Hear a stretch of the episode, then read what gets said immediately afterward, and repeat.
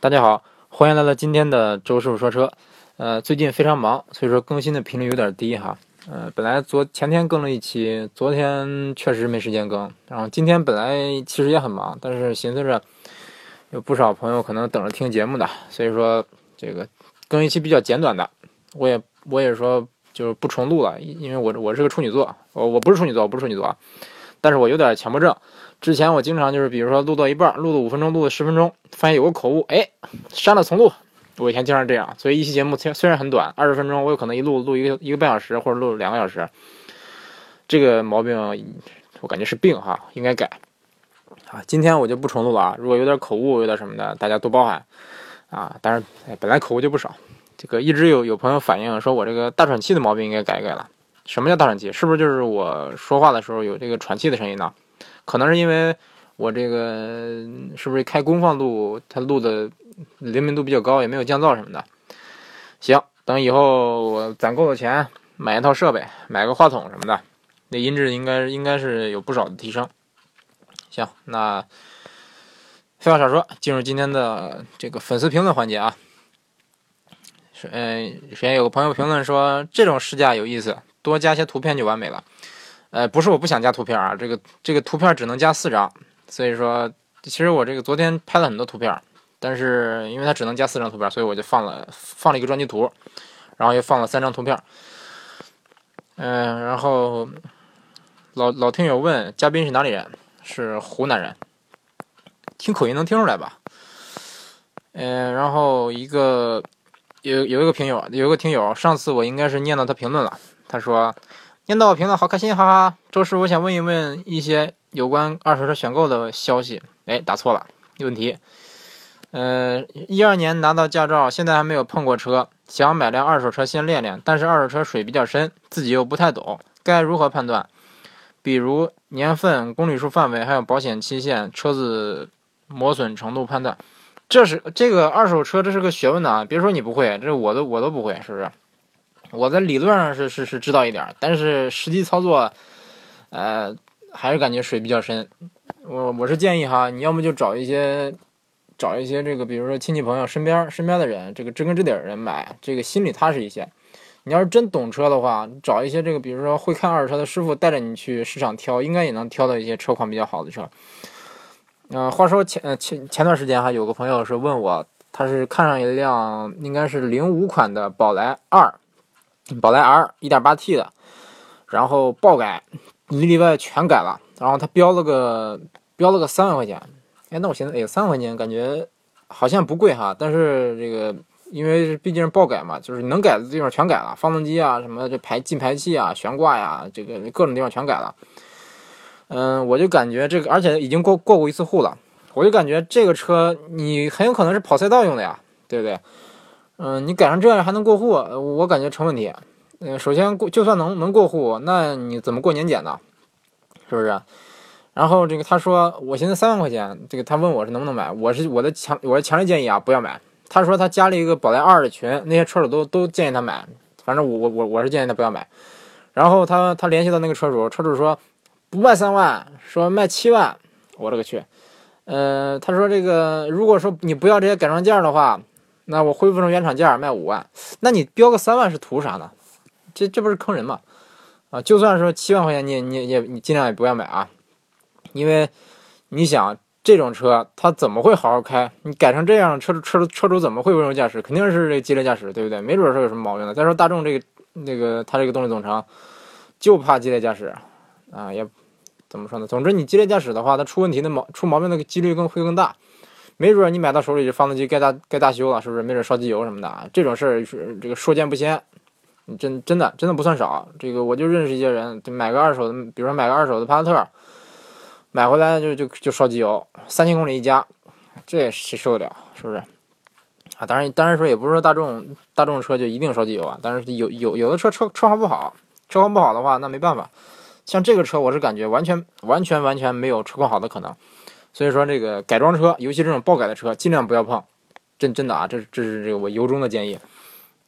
好啊，好，接接着回答这个这个朋友的问题啊。啊，对，呃，这个你像你说的这个如何判断这这些这，我感觉你别说开一期节目了，你开三期节目都未必说得完。况且这个我也毕毕竟不专业。啊，所以我建议哈，你要是真的实在是太那啥的话，就不要不要说自己自己自己去买二手车。嗯，如果你非要买的话，这个可以找找一些身边朋友，对不对？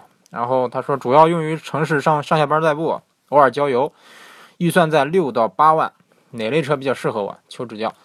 呃，我是这个价位，你可以买一个，比如说这个三到五年的三厢车，对不对？买一个就是皮实一点的。嗯，比如说你如果说买买回来开段时间，练完手你再卖的话，你可以考虑一个保值一点的，比如说这个日系或者是大众。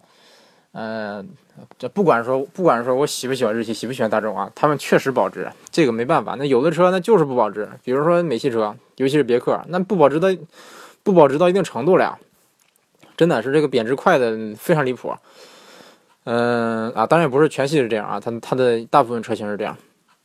嗯，日系车保值是因为它毛病少，然后这个德系大众车保值是因为它保有量大。然后预算六到八万，你可以看一看这个练手，看看老老马三、老马三，或者是这个老思域，这这些车都是开起来比较有这个，算是有点驾驶乐趣的人那种这种车型，开起来也不会说太太这个沉闷。然后练手建议你买个自动挡，啊，这个问题上期节目说过了。对，然后。呃，如果你这个对我的回答还不满意，或者觉得不够详细的话，可以可以可以再提问啊。你放心，只要你评论，我肯定给你念的。嗯，然后然后收到一条私信，呃，其实收到很多私信啊，但是有的就是就是单纯的这个鼓励的话，那我那我就不单独念了啊。就是，但是还是感谢大家，大家这个专门专门鼓励我。嗯，有一个朋友说，呃，我看看啊。稍等啊，这个这是一个比较老的、比较老的问题了。嗯，他说这个本人三十三岁，国企上班，家有家有一个有一岁多的宝宝一枚，想买第一辆车，平时上班用，每天五十公里，看好这个 ATS L 的盖板和迈腾二二零 T 尊贵，从实用性、后期保养等方面推荐哪一款？嗯，首先你国企上班买凯迪拉克是不是稍微有点张扬了？呃，另外你说后期保养的话。呃，怎么说呢？这个大众 2.0T 烧机油的几率比二比 1.8T 要低一些。嗯，然后你要说保养的话，大众保养算贵的，但是还是比这个凯迪拉克要便宜点。啊，这个凯迪拉克保养在在这个豪华品牌里也算便宜的，但是还是比迈腾要贵一点。嗯，然后空间的话，毕竟有孩子嘛，这个 ATS-L、ATS 再加长，它也没有迈腾空间大，所以说我还是建议我推荐这个迈腾。嗯，当然你你你二选一的问题嘛。这个虽然说这个你你如果说让我主动推荐的话，我一般是不大敢推荐德系车。嗯，但是说你说它这个平常每每天五十公里应该是跑高速，你如果说不堵的话，双离合也未必出毛病。而且，呃，我能感觉出来这个这个哥们儿应该是比较偏向迈腾。行，那就推荐迈腾。呃，啊，但有的人可能说，哎呀，周世文整天黑大众啊，你怎么又推荐推荐迈腾了呀？我黑大众不是代表我对大众有偏见啊啊，但有一点偏见，但是说我这人是比一是一个比较客观公正的人。这个你车怎么样就是怎么样，你干的不厚道，那我就黑你，对不对？那你你要你车好出车如果好的话，或者有有什么这个优点的话，那我肯定我肯定还是会说的，对不对？你像大众，它也有自己的优点，也有自己的缺点，所以说不要一棒子打死，对，不要一棒子打死。然后这个，然后下一个问题我看是啥啊？呃，奔驰新 C 两厢和三厢后排空间有差异吗？奔驰新 C 有两厢吗？我怎么没见过呀？呃，你说的是不是这个旅行版的？呃，如果如果你说的是旅行版的话啊，它不是两厢，旅行版算三厢，它就等于说把把这个三厢的那个，嗯，屁股那部分加高了嘛，加成像类似 SUV MPV 这样的嘛，那还是说三厢的，因为这个三厢两三两厢三厢的界定不是说你看着它有没有个凸出来的一个尾巴。这个所所以说这个旅行版它也算三厢，包括这个你像列装版 Shooting Break，那也算是三厢。呃，如果你说的旅行版的话啊，那后排空间如果短轴版的话没有差异，呃，完全没有差异。可能说旅行版的这个头部空间还能稍微大一点，嗯，当然后备箱空间也大一点。行，然后，嗯，周你建议买飞度还是风范？嗯，他先先问了这个这两个车的发动机一不一样？嗯，发动机是一样的，都是这个本田的1.5升地球梦。然后推荐哪一款？他说我三十，我三十岁，六十五公斤，这个空间够不够用？绝对够用。啊，飞度这个上期节目说了，它的空间已经大到，呃，已经绝对要大的离谱了，就是绝对够用啊。比如说，比如说你六十五公斤，你像我，我也不说我多重了啊，就就比如说啊，我二百六十斤，我我进去都不嫌，都绝对不嫌不觉得挤，而且还而而且会觉得，哎，空间不错呀，空间挺大呀，就这种感觉，真的这种感觉。而且，嗯，这俩车对比的话，风范看似这个起步价非常低，呃，确实挺非常低啊。你感觉比飞度贵不了多少钱，但实际上来说，它它确实比较大，确实这个这个比飞度大多了，然后多多出一个后备箱来，呃，但是它的最低配配置低到令人发指，真的是低的有点吓人了，呃，我感觉很多人是接受不了的。所以它虽然说这个为了拉低售价推出了这么个盖板，但是我感觉真正真正来说走量的肯定肯定不是这个配置。你可以去店里看看，不知道你能不能接受接受那个配置，配置真的低低低。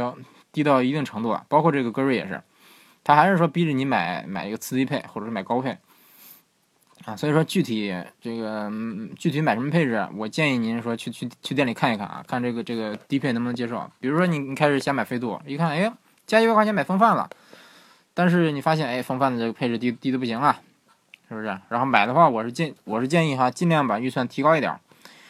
你比如说你本来预算买个 A 零级车，你可以说。预算提再提一点，买个 A 级车，对不对？因为 A 级车的优惠幅度也比也要比飞度大一些。对，然后他问这个本田新发动机毛病多吗？嗯，毛病不多，毛病不多，但是这个保养稍微贵一点，保养比同级别的车要贵一些，因为它是它是直喷的发动机。然后他问这个飞度有推背感吗？嗯，有推背感，推背感能持续一段时间。嗯，这个飞度的动力非常不错，非常不错，你可以去试驾试驾啊，你放心，绝对会让你满意的。它，你跟同级别比，比如说跟 Polo 比吧，它动力强出一个档次来，真的是强一个档次。它的动力，飞度的动力，你跟速腾的 1.4T 比都不吃亏，真的真的不吃亏。当然后段可能会吃点亏啊，但是初段绝对不吃亏。嗯，然后这个，行，这个问题算算解决完了。如果说你。如果说这个你要是问飞度具体买哪款的话，回头我再我我要我要不私信你吧，要不单独单独给你再再开一期节目啊，这说的话这个比比较麻烦。嗯，然后下一个问题啊，说新车跑长途需要注意什么？具体有哪几个项目？可否给我解答一下？谢谢。嗯，也是老听友了。哎，首先挺感谢这个听友啊，他说这个他说我的很多节目他都听了好几遍，有的节目听了三遍。嗯，这个挺感谢啊。感谢这位朋友这么支持我的节目，嗯，然后话说回来，说他那问题，他应该是这个异地提车，然后上了临牌，然后回家，这个从从异地走高速回家，然后准，然后这段时间是要走高速，呃，临牌贴好，这个你如果临牌那什么的话，不挂临牌的话，这好像扣十二分吧，然后检查一下四个胎四四个轮胎的胎压，然后检查一下备胎的胎压。就然后这个你像补换胎工具啊，像这个三角三角牌什么的在不在？这些是比较重要的。万一说你啊，当然这么说有点乌鸦嘴了。万一一不小心这个这个爆胎了，是不是？啊，起码得都换。呃，另外哈，有我听说有一些车新车出厂不做动平衡，真真有这样的啊。但是说你要说你买车回回去再现做这个动平衡，或者说再做这个嗯做这个搜车定位，我感觉有点不靠谱啊。总之，你跑高速的时候，你感觉如果说，啊，当时买的时候肯定要试车，是不是？如果你感觉这个车有跑偏或者有有什么的，开起来有有感觉有点有点异样的话，你就让四 S 店检查检查，啊，这这这种问题是有先例的。我记得三十八号他买高尔夫回去的时候，那车就是没有做多平衡，嗯，然后他他说这个新车磨合期多少速度合适呢？嗯，我感觉不是速度的问题啊，就是你转速不要拉太高。尽量少急加速，嗯，然后不要超速，嗯，有的人说可能是百度百度上或者哪，有的人说别超过八十，别超过九十这样。其实其实这我感觉现在的这些新车没有那么娇贵，你别超速就行了，你别别上来就急加速，就那个地地板油，别别这样就行了。正常来说，跑一百二也不算快，对不对？转速也不会多高。像他应该是提的英朗吧，嗯，英朗的话，你跑一百二，应该转速也就两千出头嘛，所以说也你也不用太担心。那个一般来说，你别别超三千转就就没事了。好，下一个问题老生常谈了啊，就是经常有朋友会这么问，呃，这个混动版雷凌它的价格贵不贵？嗯，怎么说呢？我感觉它的定价真的不算高，真的不算高。这个我看这个 VIP 说，丰田为了把这个混动卡罗拉雷凌的价格降下来，是下足了血本，甚至有可能在赔钱卖。嗯，真真的啊！你这个它上市的时候，最开始他他说了预售价，基本上就是现在的这个定价。当时我都不信呢，我说你不可能这么定这么定吧？你这么定这不是白送吗？当时我真这么想的，一寻思着我这不白送吗？这个跟跟普通一点普通版本一点八的基本上价位一样。然后有的人说啊，这这其实相当于，有的人推测他是有有可能要把一点八普通版一点八的这个车型停售，或者是类似于官降这种这种感觉，因为反正一点八也不走量。嗯，但开始我还不信啊，但是一上市发现，哎，真是这个价，哎呦，当时我就寻思着，哎，要不要买一辆？嗯，哎，其实算了，就说了吧。其实我还我还这个怂恿我怂恿我这个我爹妈订了一辆，嗯，对，订了一辆，但是这个因为急着用急着要用车，他车到不了，所以说这个把把车退了。前天还是昨天刚去退的，嗯，不是这个，首先首先这个把车退了，不是因为车不好啊，就是真的就是因为这个赶不上，因为急用。嗯，我我印象中昨天这个刀哥在更新的一期节目里边也说了，专门更更了一期这个卡拉混动和雷凌混动的这期节目。呃，我感觉哈，我我我是这么推测的啊，刀哥一定没有开过这个 这个雷凌混动，我我我我是我这么推测的，我这么推测的啊。嗯，我就感觉如果你如果你开一开的话，嗯，他跟他的感受跟普通的这个一点八的雷凌感或者说卡罗拉的话是完全不一样的。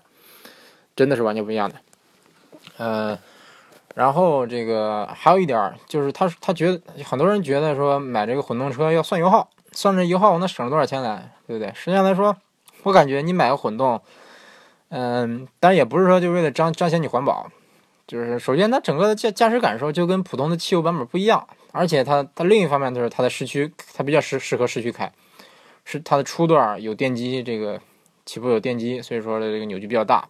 感觉是开起来会会怎么说呢？更是你更安静一点更平顺一点另外，嗯，还有一点就是这个刀刀哥说了一句，说这个丰田的混动不是太那什么，也没有多先进。其实不是这样的，其实这个丰田已经垄基本上是垄断了这个混动了，不能说垄断吧，它垄断了这个最高效的这个混动模式了，导致说其他厂商要么绕开这个模式，要不绕就是就是它这个 ECVT，要么就绕开它这个专利。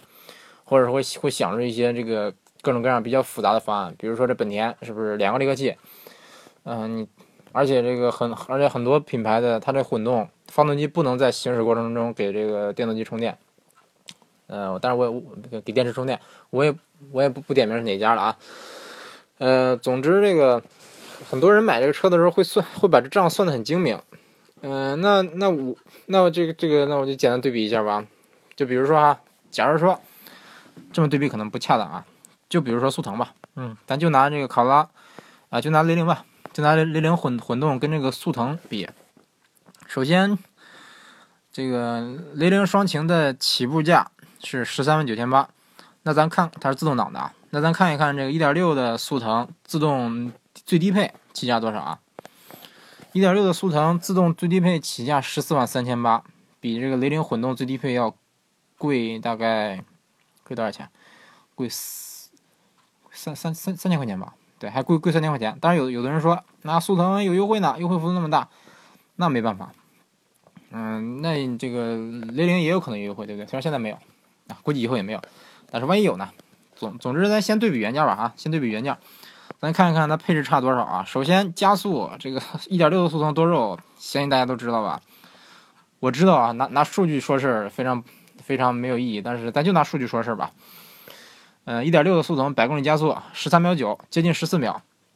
然后一点八混动的雷雷凌百公里加速十秒三，十秒四。嗯，反正大概就是这样吧啊。然后这个这个快了三秒，这完全强了一个档次的吧。然后它油耗还更低。呃，嗯，其他其他这这这些方面先跳过不说啊。那空间空间什么的，这个驾驶质感什么的咱不说啊。这些方面这个当然肯定是。各各有优劣，就就单比配置吧，单比配置，嗯，速腾胎宽一点，然后十六寸十六寸的胎，但是雷凌给了全尺寸的胎，给了全全尺寸的备胎，啊，当然我觉得全尺寸备胎没什么用啊，但是说丰田好像是，最近好像是很多消费者会吐槽说，哎呀，这个不厚道呀，给个非全尺寸的。然后丰田现在就就跟打了鸡血似的，各种给全尺寸。就比如说八六，宁可不用不要这个后备箱盖板，也给你弄弄个全尺寸的备胎，这不是作吗？哎呦喂，真无力吐槽了，无力吐槽了，好吧。接对对比他们这配置啊，首先雷凌比比速腾多出了前后的前后排头部气囊，就是气帘，然后多出了 V 二启动，多出了多功能方向盘，多了方向盘换挡，然后多了 LED 的 LED 的远近光一体大灯，然后多了自动空调，多了空花粉过滤系统。然后速腾比它多什么呢？嗯，多了这个多连杆的后后悬挂，然后被轮胎大一点，然后多了一个后排的中央扶手。然后后排座椅可以放倒，然后多了一个后排的杯架，然后多了一多了两个喇叭，嗯，然后多了一个转向辅辅助灯，但是灯是卤素的，嗯，然后多了车窗防夹手功能，后视后视后视加热，这样看看起来，其实你也不能说谁的配置就比谁高多少吧，是不是？只能说这个互有胜负。嗯，有的人说，哎呀，这个速腾开起来驾驶质感比雷雷雷雷凌强，这个我承认，确实是这样。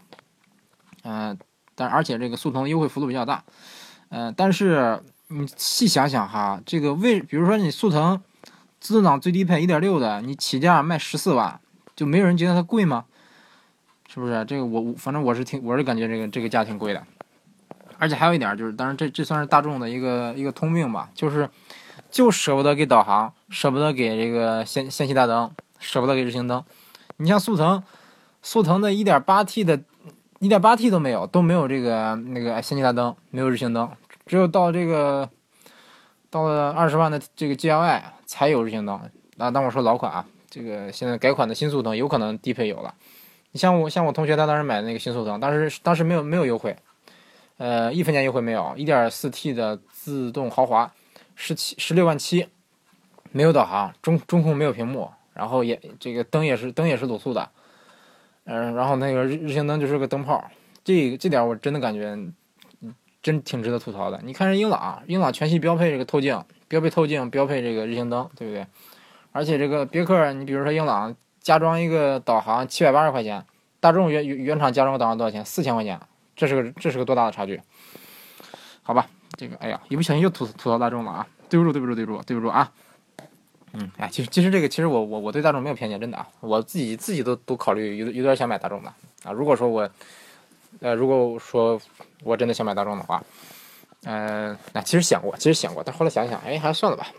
哎，反正再说吧。嗯，总之这个总总之最低配的雷凌和雷凌混动和最低配的速腾比，看起来好像这么看的话，它配定这个定价也不算太高，对不对？那咱咱这个比比较一下高配吧。啊，比如说这个 1.4T 的，1.4T 的速腾，它这动力比较强了吧？1.4T 的速腾最低配，比雷对比这个雷凌混动的最高配，咱看看啊。嗯，首先速腾的 1.4T 最低配原价是十六万八，啊，十六万零八。然后这个雷凌的顶配，雷凌混动顶配是十五万九千八。哎，这样看这个原价是差不多。对，原价差不多。然后这个 1.4T 的动力应该是比这个速腾，比如应该是比混动雷凌要强一些，是强一些。嗯，但是但是强一些，强不出一个档次来，我是感觉。因为我因为这个我爸他他上次去去试驾这个雷凌的时候，雷凌混动的时候，他说他说感觉动力不比这个大众 1.4T 差。他在路上他他但他开他开比较快啊。他说他他说从一百一百二加速到一百六，感觉加速比较快。他这个感觉这个后段加速。挺快的，有点出乎他意料。然后他在路上也超超了一个，跟跟一个一点四 T 的速腾算是算是小什么了一下。嗯，他感觉这个速腾是比速腾要快。看他他他这么感觉的，但但是我我我没试过，我也不知道这个他感感受的准不准。嗯，反正这个就是关于它动力，回头我试驾了以后再跟大家说吧。啊，总之这个混动雷凌它的动力绝对算不上差，绝对是够用。你你在尤其在市区内，绝对是够用。嗯，然后看一看它们配置的差距差距啊。呃，这个雷凌多了前后排头部气囊，就是气帘嗯，速腾需要选装，然后多了 V 二启动、V 二进入、多功能方向盘、方向盘换挡、视频倒车影像、运动风格座椅、主驾驶电调、G P G P S 导航、定位辅助互助服务、中中控的彩屏，然后 L E D 的远近光一体的大灯、自动头灯。啊，其实还有日行日行灯啊，呃，不是日行灯，示宽灯，这个还有类类似是类似这个日行灯的一个示宽灯，然后多了自动空调，多了花粉过滤，这这个都是雷凌混动比这个速腾多出来的配置。啊，速腾比它多什么呢？速腾比它多了一个多呃独立悬挂，然后多了胎压监测，多了后排后驻车雷达。哎，这吐吐槽一下啊，雷凌双擎全系没有没有倒车雷达。哎，这怎么想的呀？啊，对。为了这个成本控制，对，为了把这个混动的价格降下来，可以这个汽配城自己装嘛。然后速腾还多了腰部支撑调节，然后座椅可以放倒，多了两个喇叭，然后多了一个转向辅助灯，多了个车窗防夹手、后视镜加热，还有后后排座椅出风口。哎，这就是他们的配置配置对比。细看看，感觉这个雷凌混动的整体配置要比它稍微高一些，比这个速腾稍微高一些啊。但是毕竟说速腾这是最低配，但是你想哈。其实混动1.8混动它只是一个动力总成，你就可以把它理解成，可以把它这个大概想象成这 1.4T 的版本。那作为一个 1.4T 的最高最高配的版本，它卖到十五万多，而且还是混动的。想想其实其实也不算贵啊。当然它在它肯定在其他的一些方面肯定是有有这个，比如说这个配置缩水啊，各方面各方面成分这肯定是有的。毕竟说它它怎么它不可能不可能就直接就把这个这个价格压得这么低吧？还有一点就是这个，毕竟，嗯，这个混混动混动雷凌它在广州和天津有有一定的优势，政策上的优势，所以说产能实在有限，它不可能说这个给你给你供货供那么快，是不是？再别说优惠了，这个我印象中，厂家你在广州有一万的补贴，然后这个一般的地方全国有一个五千块钱的公务员补贴、公务员补助。嗯，然后有一个好像推出一个政策，就是就是你等车的等车期间等一天给五十还是一百？嗯，这样算算下来啊，如果你等了一个月，就是一，比如说三千块钱，那这算优惠了吧？嗯，其实当时最开始我想的时候哈，我我我寻思着，你像汉兰达，汉兰达这个销量，他都敢敢这个加装是加两三万的，呃，那那零零零混动这能免费上牌啊？免免不是能免摇号啊？这会不会是不是会不会加价？当时我最开始我真以为它会加价，就是它出了这个出出了这个官方官方定定价以后，上市那天晚上我真真觉得会加价。结果一问，哎不加，还有点补贴，这点我我后来我就想不通了啊。这个估计是为了丰田为了推广混动不遗余力吧？啊，可能有的有有的朋友说，哎呦，那你这期节目就光对比配置了，这个。对对比配置，我们自己下个雪之家，下个爱卡，自己都能对比啊！你这说这么一些有什么意意意义啊？对不对？不是我想给大家对比啊，是一方面老有人老有人老有人问，我相信他们都没有对比，都没有去去仔细看。有也就是说，有的人他根本就不想想不到去去去去去关注这些这些配置，就一听，哎呀这么贵不买了，对不对？但其实其实其他的这个定定价高的车很多呀，但是很多车就比如说速腾嘛，它定定这么高的价，但是对不对？那也也有很多人就不嫌贵。是不是？包括这个零度，是不是？零度车不错，也是说这定价定太高了，定的高的离谱了。啊，总之，那有有的人说，哎呀，周师傅你光为丰田说话，是不是？你定定了雷凌混动，你算是半个丰田车主，所以说你是不是胳膊肘往外拐？当然不是了，这个这个丰田的很多地方我也不喜欢，包括这个丰田的，我最不喜欢的地方就是它这个比较老气的这个内饰。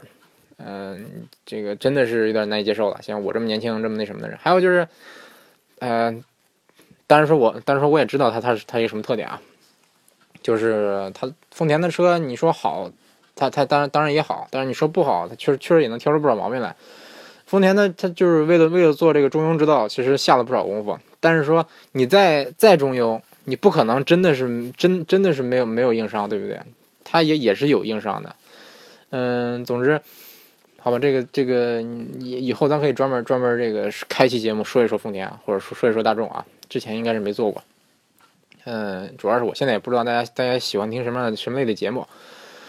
嗯，然后首先声明一点，我不是日系车托，我不是车托啊，真的不是车托。嗯，除非丰田你给我充值，对不对？你给我充一百亿，那也那那那那我就甘心当丰田车托。对，还逗你玩呢。我作为一个有节操的这个车评人，怎么会是不是？怎么会当车托呢？是不是？钱可以收，但是车托不能当。行，咱这期节目就到此为止吧。啊，重要的事情说三遍，不说三遍，说一遍吧。嗯，这个如果大家喜欢我我这这这个这一套节目，一定要关注啊，一定要关注，收藏也行，关注也行。关注我这个人啊，关注我这个，好像叫叫周周师傅说车，啊，我这个喜马拉雅 ID 好像是叫周叔说车，就是这个主播，关注先专关注这个主播，然后再收藏这几个专辑。呃，我现在应该是有这个更新的是有两个专辑，以后可能要开新专辑，目前正在筹划。嗯，希望大家这个如果现在还没有没有关注的话，希望大家高抬贵手，这个稍微顺手给我点个关注，顺便点个赞，顺便评个论，顺便打个赏，对不对？我绝不拦你。行，这个现在马上还有一个月吧，不到一个月过年了，先给大家拜个早年，祝大家全家安康，出入平安，福如东海，寿比南山。然后另外，这个从今天到一直到下周三，我可能都不能更新节目了啊。这个因为最近要要考试，比较比较麻烦。嗯，这个可能是可能没时间更新节目了啊，大家多包涵啊。如果说我实在是有有空了，这个突然间感觉，哎呦，我是学霸，不用不用准备考试了，然后准更更新一期节目也有可能，有可能。但是这但是说真的挺抱歉的，这段时间我计划是不更了啊。然后等考完试了。我会连续更新好几期、好几期节目，对，这个报报一点干货，对，希望大家持续关注我的节目啊。好，那咱这期节目就到此为止，希望大家继续关注周师傅说车，还有周师傅不说车。好，再见。